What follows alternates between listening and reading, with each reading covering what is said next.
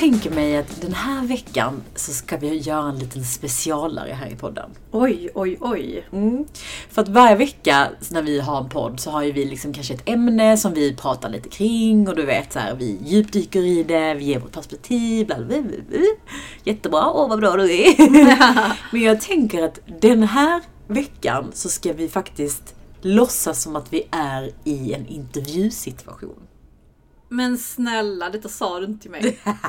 Nu sitter jag här helt oförberedd. Men jag gillar det, jag gillar det. Så jag ska låtsas lite- dig. Nej, nej, nej, nej, nej. Vi ska ju prata intervjuteknik. alltså Mm, För så det är ju lite dessa tider nu. Exakt. Man kanske är sugen på något nytt, man Mm. söker något nytt.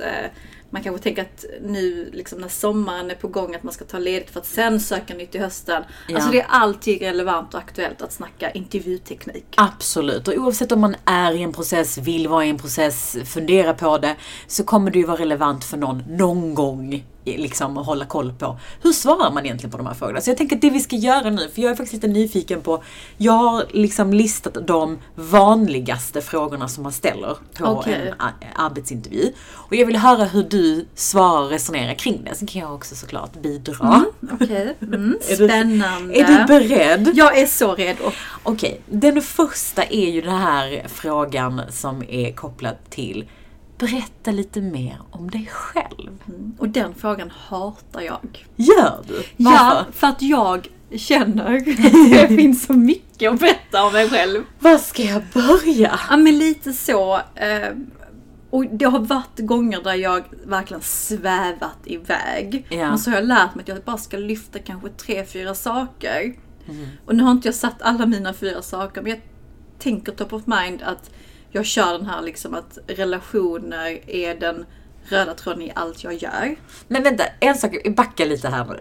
För, vad, för den här frågan kommer ju varje Mm. intervju. Alltså jag har aldrig varit på en intervju där det inte någon inleder med den här frågan. Så Ja. att man kan likväl öva på den, för man Precis. Mm. vet att den kommer. Men du, du kommer snart in på det skitbra tips, det är jättebra.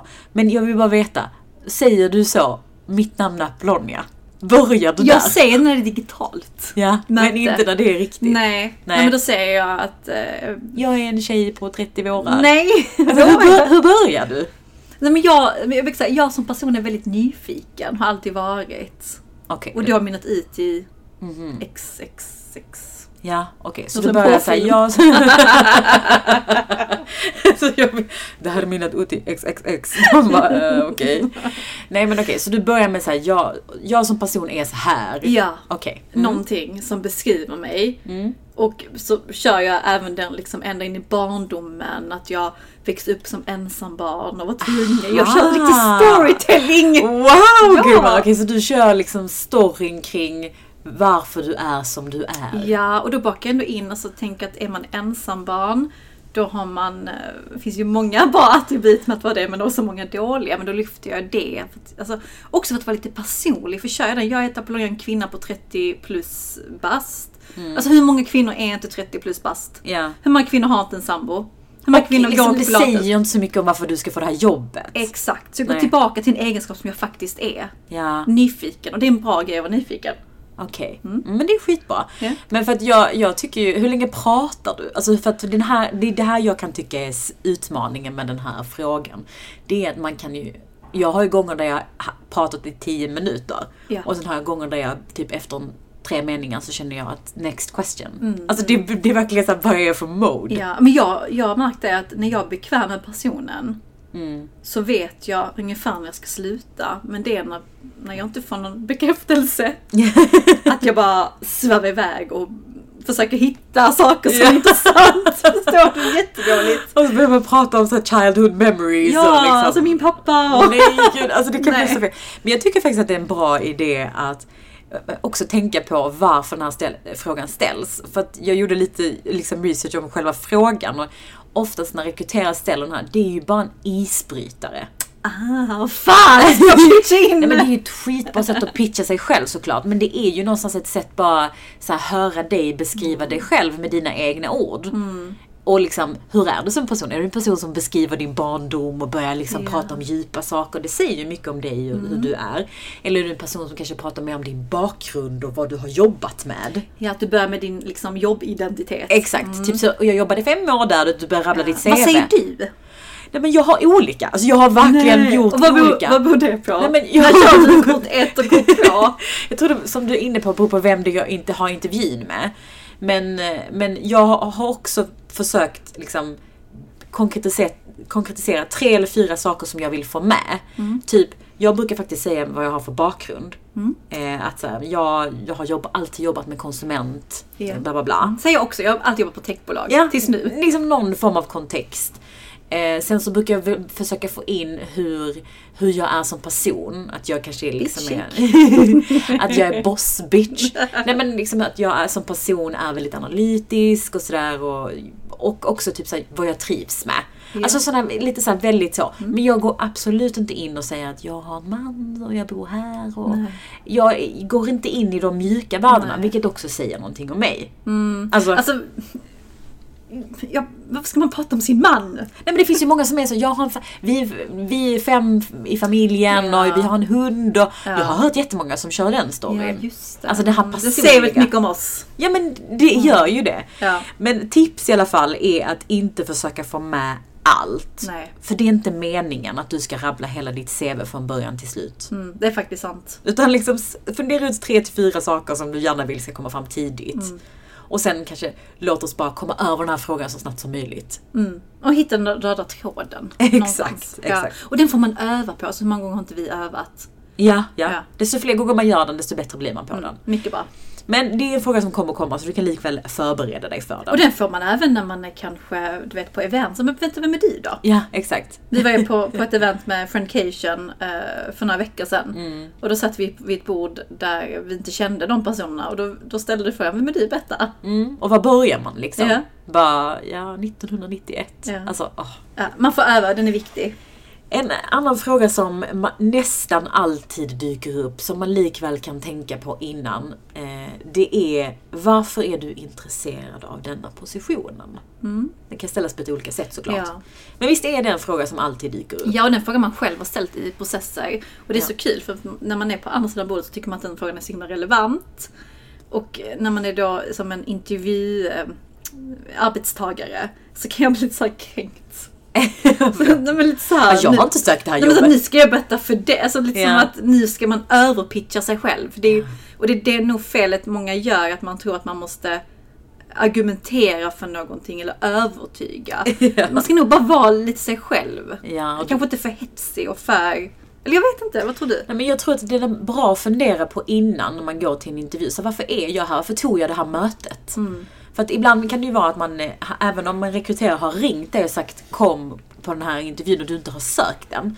Så måste du någonstans svara för varför du är på intervjun. Varför du tackar ja. Du har ju tackat ja obviously, så du är Mm. intresserad. Så förklara kanske vad är det du tycker är intressant med positionen. Det brukar jag liksom försöka vara så här, jag är intresserad av branschen, jag går igång på bolag som är på den här resan, så jag tyckte det här var intressant. Men det viktigaste här är att svara ärligt. Och inte köra så här, jag brinner för. Nej, den är så klassisk. Jag brinner för processer, jag brinner för... Jag vet vad, jag vet inte fan men... Ingen brinner för sådana saker. Nej. Alltså, jag har ju berättat det här i podden tidigare, men jag kommer aldrig glömma när jag satt på Espresso House och lyssnade på, överhörde en in- arbetsintervju bredvid mig. Där det var, jag tror det var något så här konsultbemanningsföretag. Eh, och det var en ung tjej som var så här: jag brinner för bemanning. Och jag bara tänkte, hur fan kan man brinna för bemanning? Mm. Alltså no offense mot bemanning, men ingen människa brinner för bemanning. Alltså man, man brinner för människor. Exakt. Alltså du kan inte brinna för Ja. bemanning. Ja.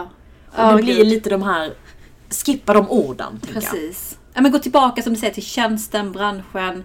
Eh, är det, alltså det kan till och med vara så att nej men eh, jag har jättebra relation med headhuntern och när hon ringde mig och tipsade om detta så litar jag på hennes omdöme så jag är nyfiken och veta mer. mm, det var bra. Mm, Mm. Det lite behöver liksom inte vara kopplat till tjänsten. Utan Nej.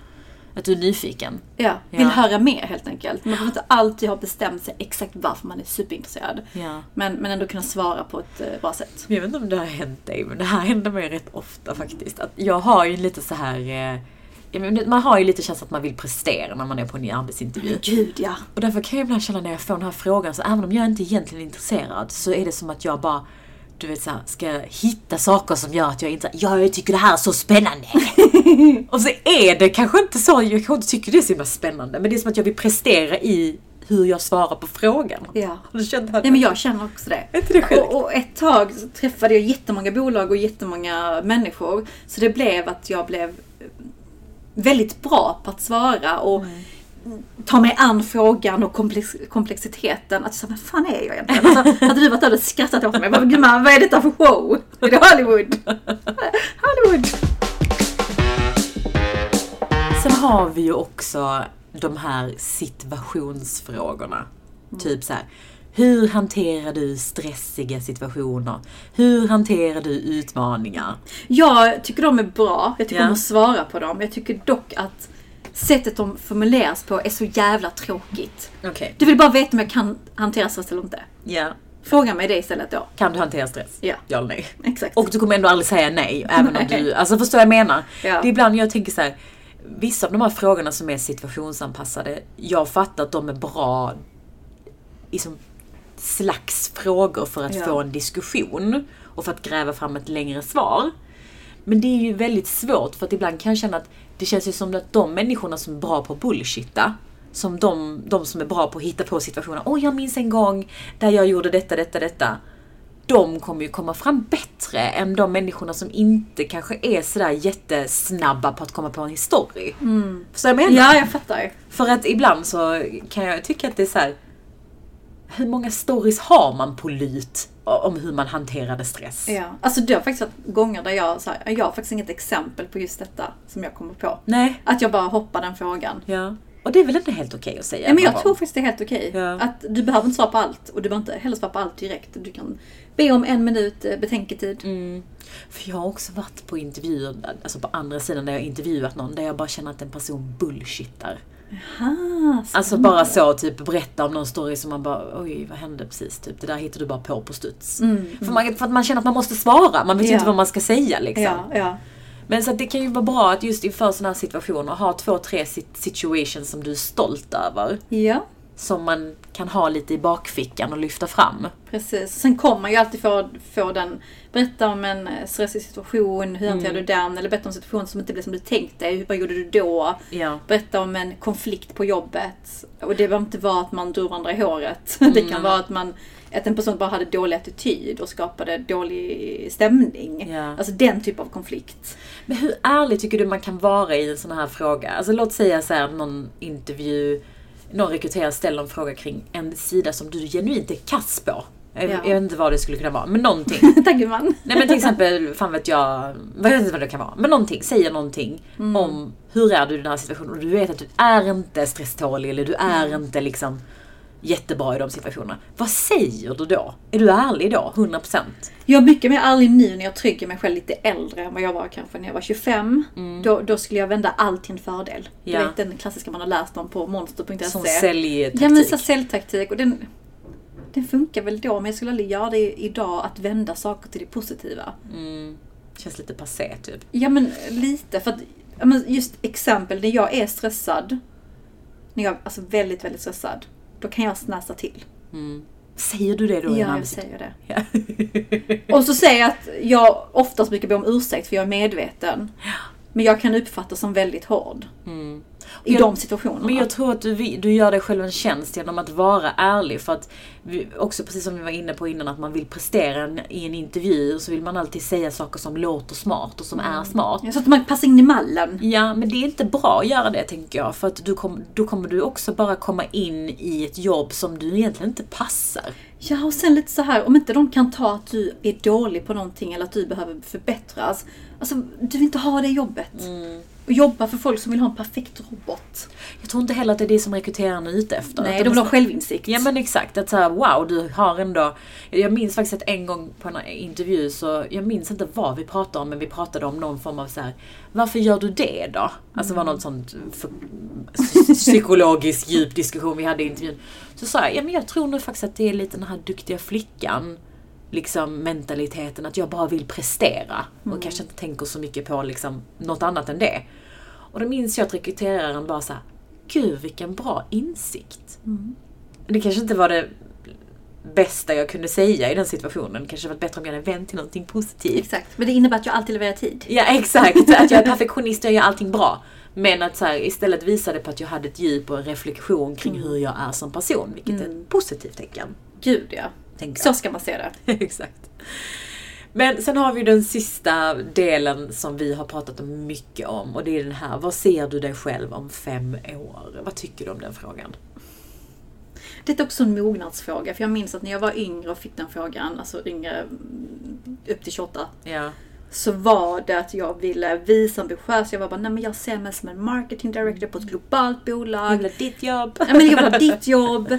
Ehm, ja, men det var mycket titel, det var mycket eh, makt och ansvar i den här frågan kände jag att jag ville säga och lite också att det var kanske det jag trodde att de ville höra. Ja.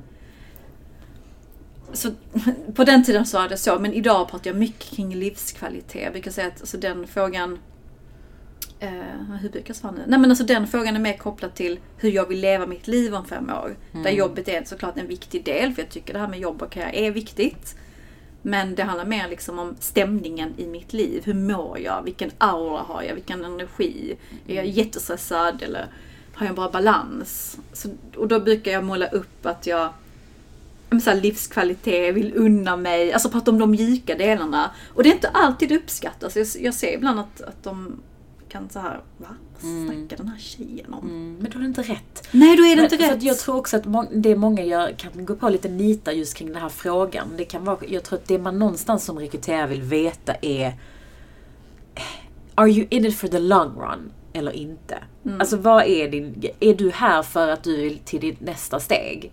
Så passar inte det bolagets ambitioner. Mm, mm. Och här tror jag att det är många gånger, jag har också gått fel på det i, i den här intervjufrågan och varit så här, jag vill vidare, jag vill kanske jobba globalt, jag vill göra bla bla bla. Och då märker jag att följdfrågan ble, blev liksom snarare så här, ja men typ så här, men, men du, du vill ju ha den här positionen nu. Bara så att man är medveten om Ja. att det här kommer inte ske imorgon. Nej, de här precis. sakerna som du nämner. Exakt. Eh, men också lite som att det här, det här var en ambitionsgrej, jag ville visa hur duktig jag var. Mm, typ. att man har framtidsdrömmar. Exakt. Mm.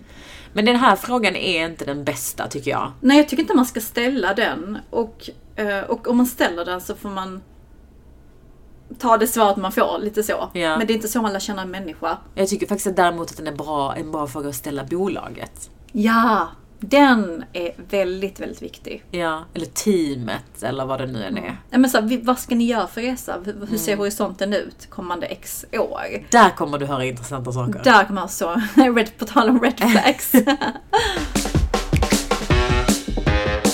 Men på tal om intervjuer, har du berättat om din sämsta intervju? Jag vill ha det juice.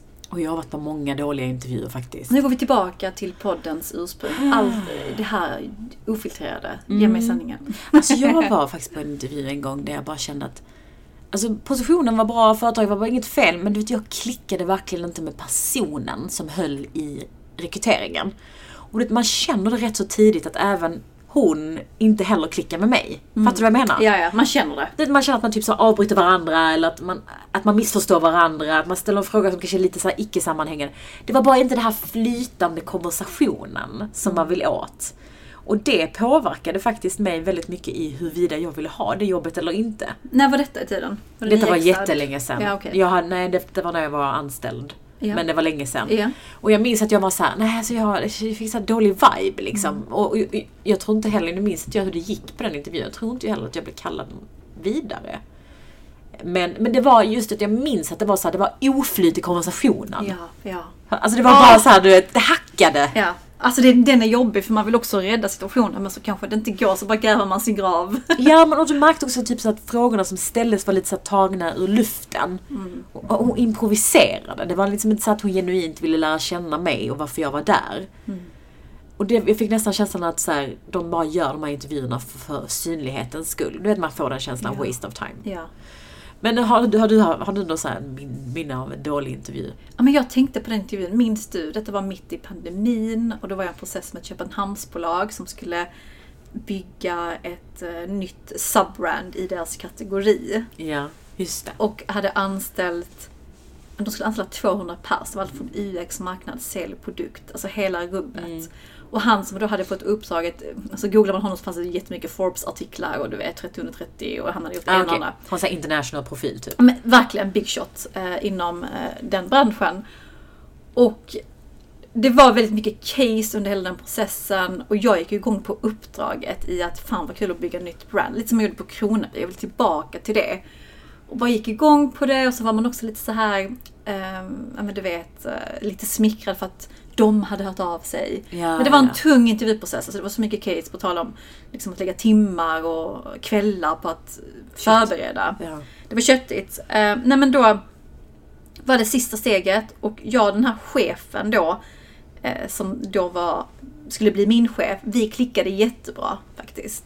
Men nu var det intervju med hennes chef som var den här big shoten, som när man googlar honom så fanns han överallt. Och för det första var han sen till intervjun, vilket gjorde mig lite off track. Alltså för att man går in med en inställning att okej, nu kör vi och sen så kör vi inte för vi måste vänta på en person. ja. Det påverkade mig och detta var också digitalt. Hur sen? Ja men några minuter, så inte Ja. jättesen. Men det var nog några fem minuter tror Men jag. det var det digitalt med? Ja. Mm. Och under intervjuprocessen så ser jag hur han öppnar, man ser ju ögonen, inte, inte exakt att det speglar, men att det är många fönster. Det är inte bara jag i hans skärm. Det är mejlen, det är säkert Teams-chatten, lite webbläsaren uppe. Mm. Att han kollar på lite Han fler kollar ställen. på flera ställen samtidigt som jag pratar. Och så frågorna blir inte heller så genuina här och nu, utan de är så här, just det, jag ska ställa den frågan, jag ska ställa den frågan. Så det fanns liksom ingen röd tråd, det fanns ingen flow i vårt samtal. Mm. Men det är just det här med att inte vara fullt närvarande. Eller alltså. förberedd. Och Alltså, han, hade inte, stressad liksom. men han hade inte preppat. Mm. Alltså så han bara, så, så vad händer då? Ska du visa ett case eller ska vi, vilka frågor, eller så här, Man bara, va? Alltså har ni inte pratat ihop er? Mm. Ja. Sa du någonting där då? Jag eller vad? sa ju ingenting för att jag var ju så här, jag ville så gärna ha det här jobbet. Jag Såklart. ångrar mig nu. Varför är man så jävla efterklok? Vad skulle du sagt då? Ja, men jag tror att jag skulle sagt, eh, frågat typ, är du, är du här? Mm. Lyssnar du på mig nu? Call him out lite. Ja men lite så här, lyssnar du på mig nu? Jag får känslan, eller jag uppfattar att du sitter i andra saker. Mm. Jag bara dubbelkolla på ett snällt sätt. Ja. För att också visa integritet, markera lite, för det, jag tycker inte det är okej. Mm. Jag tar det väldigt personligt och det är kanske bara jag. Det är också disrespect för att man är ju i en väldigt sårbar situation när man är i en intervju. Ja men lite så. Eh, Och sen var det också att han ställde frågor, det var, det var någon influencer marketing strategi jag skulle presentera. Och då hade jag pratat mycket om så här, nej, men jag tror mycket mer på att vi behöver titta på, okej, är den här personen inflytelserik? Eller är det bara en person med following? Alltså gå mycket mer mot people of influence. Och det gillar han inte. Han tyckte man skulle gå på following och man skulle gärna jobba med Kim Kardashian för hon har liksom flest följare i världen.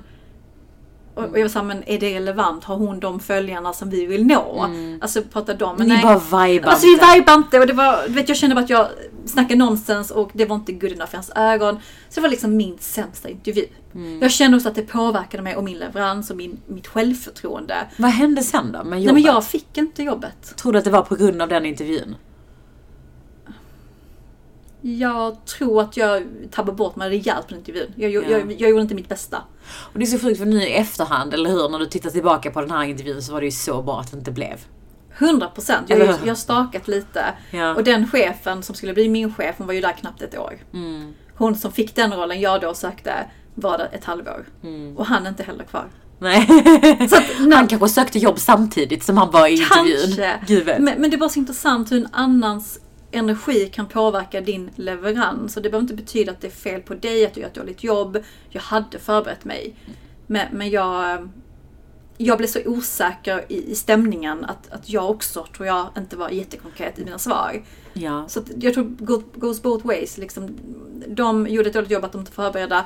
Jag lät den energin påverka mig för mycket och blev instabil. Sen tycker jag också, vill jag ändå slå ett slag för att träffas IRL på en intervju, det är skillnad. Versus att ha en digital intervju. För det är mycket lättare att bli distraherad när du stirrar in i en skärm. Ja. Än när du faktiskt sitter i ett möte och du tittar någon i ögonen. Mm. Kan se kroppsspråk. Kan man påverka det så tycker jag ändå att man ska försöka få till det där första mötet i alla fall. Mm. In real life. Eller andra mötet in real life. Och Ja. liksom inte ta det på Teams. För det blir en annan grej. Okej, vi har ju pratat lite om intervjuteknik och så smarta frågor. Eller så hur vi ska bemöta frågor och sådär i olika situations. Men vi har ju också varit inne mycket på det här med att det är bra om den som är på intervju ställer frågor. Mm. Alltså jag tror vi behöver påminna igen om att hela syftet med en intervju är att du också ska intervjua. Ja! Det är inte de som ska intervjua dig, tvärtom. Snälla, du behöver också veta. 100%. Sätt dem på pottan. Liksom. Men det kan vara svårt ibland att komma på vad man ska ställa för typ av frågor. Så vi har ju förberett några stycken som vi alltid brukar ställa. Mm. Eller som vi i alla fall försöker ställa. Ja, men du nämnde det innan, kopplat till verksamheten. Alltså Ja. ställa frågan, hur jobbar ni? Hur ser planen ut framåt? Vilka är utmaningar de närmsta åren? Hur har ni tänkt lösa dem? Sen behöver inte de ha svar, men det visar någonstans någon självinsikt, en framtidstro, en ambition. Som Och är, att du tänker, att du som person ändå tycker att det är viktigt, att du är affärsinriktad. Jag tror att det Ja. är positivt. Precis, och jag tror också det kan vara bra om det nu är ett börsbolag eller ett bolag som är offentligt på något sätt.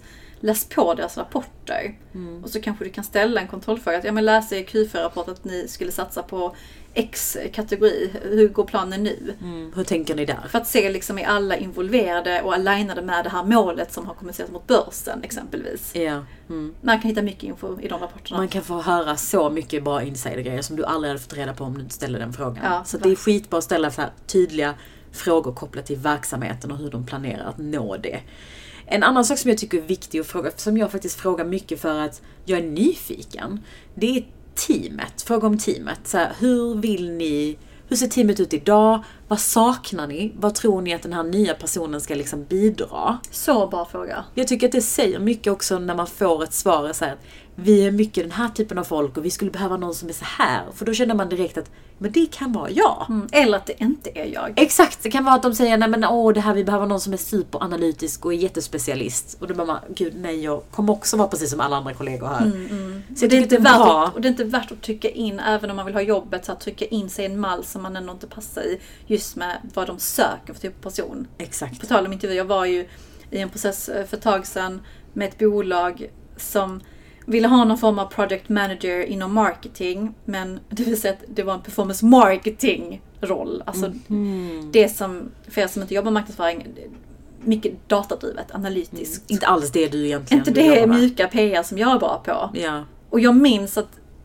jag visste lite detta ändå, men ändå fortsatte jag prata med dem för att försöka trycka in mig i mallen för att det lät så spännande. ja. Den här chefen var ju grym och bara, nej men alltså du är rätt som person men du har inte den, du kommer inte gilla det här jobbet. Nej, och det tycker jag är skitbra att få reda på tidigt. Så, så slösar man inte varandras tid, Mm. tänker jag. Goes both ways, För verkligen. att bara för att man vibar med någon och man gillar någon och man bara fan den här personen hade varit skitkul här. Ja. Men det är inte det vi söker. Precis, liksom. just nu. Sen vet man inte. Sen är det ju väldigt viktigt att fråga kring mandat, ansvarsområde, förutsättningar. Numera slänger man med titlar Head of Creative Director, Director of och så är man inte det vad gäller mandatfrågan. Ja. Så våga ställa de frågorna. Hur ser beslutsprocessen ut? Precis. Mm. Vem bestämmer var och när? Det kan vara rätt bra att veta. Ja, men även så budgetmässigt. Var, när kan jag ta beslut själv? Är det under 100 000? Är det under 50 000?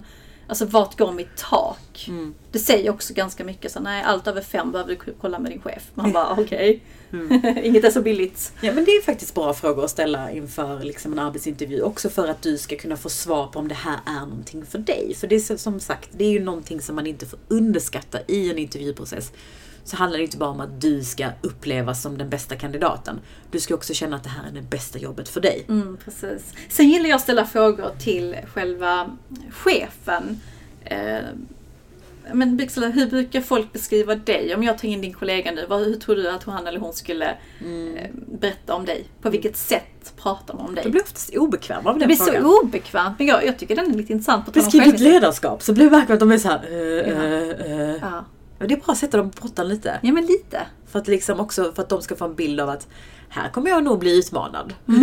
Ja men verkligen. Och, alltså, man, man kan få ut så mycket, som du var inne på, information genom att ställa dessa frågor. Mm. Sätta de svar på, hur de svarar. Men brukar du bli nervös inför intervjuer? Ja, men jag är skitbra på att dölja det. Ja, man ser inte det på dig. Nej, man ser inte på mig. Alltså, min puls är ju liksom i 100, Mm. 200 känns det som.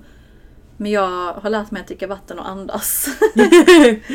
men man kanske när jag pratar för fort, att eh, det är ju ett, då är man nervös. Du då? Du känns Nej men, inte som en nervös person. nej men jag brukar alltid känna nervositeten precis innan jag ska gå in eller precis Ja, innan. är pulsen här Ja, uppe. alltså just det där innan man bara okej det här är en this is a danger zone typ. Det är som att kroppen bara går in i att det här är en war zone Okänd mark. Precis. Men sen när man börjar prata lite, man kanske skämtar om någon kaffeautomat, man säger hur fint det är på kontoret. Då brukar det oftast lägga sig efter ett tag. Mm. Ehm, men liksom jag försöker oftast komma in lite så att jag ska lära känna den här personen. Det hjälper mycket Det hjälper mig mycket mer än att jag går in och tänker att nu ska jag prestera. Men Förstår det, ja, och jag önskar att, att jag insåg det tidigare. För att det är inte förrän på senare år där jag har insett att okej, men detta, nu ska jag också intervjua. Ja. Men så många, så onödig nervositet, att gå in med att okej, nu ska de granska mig. Nu måste jag svara perfekt. Och blir man, alltså, i mitt fall då, när jag blivit för fokuserad på att svara perfekt och svara bra. Så försvinner min personlighet. Ja, och då vet man inte vem du är liksom som person och varför man ska anställa just dig. Jag tror att man behöver komma ihåg att, så att fan, vi är alla människor och det är det det handlar om i slutändan. är att du ska liksom tycka att egentligen att jag bara är en vettig människa. Det, that's it. Och jag ska tycka det här du är en vettig människa. Mm. För jag fick faktiskt feedback en gång. Eh, Då var det dock ett personligt brev. För då hade jag lärt mig att man ska motivera och förklara varför du är rätt. Och så hade vi då en intervju och då fick jag feedback att, att så här, du, du som person speglar inte ditt personliga brev för du uppfattas som väldigt kaxig och för självsäker. I brevet eller i verkligheten? I brevet. Ja. Okej. Så det var en sån Vilken bra feedback. Ja men faktiskt, jag tror också att man ska tänka på det när man söker jobb, för nu, vi har snackat om personligt brev, att vi hatar det. Mm. Men många behöver ju skriva dessa personliga brev. Att, att, inte, att inte vara så duktig flicka i att nu ska jag prestera och berätta varför jag är perfekt, utan Ja. låta dig själv komma fram. Vem är du? Vem vill du att man ska uppfatta dig Ja, vad som? drivs du av? Vad gillar du? Ja. Vad behöver du? Vad söker du nästa steg? Men det blir ett långt snack, eh, snack om intervjuteknik. Eh, vi har ju en del headhunters som lyssnar på podden. Kan inte ni komma med, med er input? Som Ja, är sitter- vi helt fel ute Ja, men liksom? som, som ändå är branschexperter, för det är ju inte vi. Nej. Men även ni som har varit på många intervjuer, eller alla vi har varit på intervjuer. Kom med egen, eh, alltså egna stories och de sämsta, bästa intervjuerna, dos and don'ts, red flags. Det är så gött att ta del av.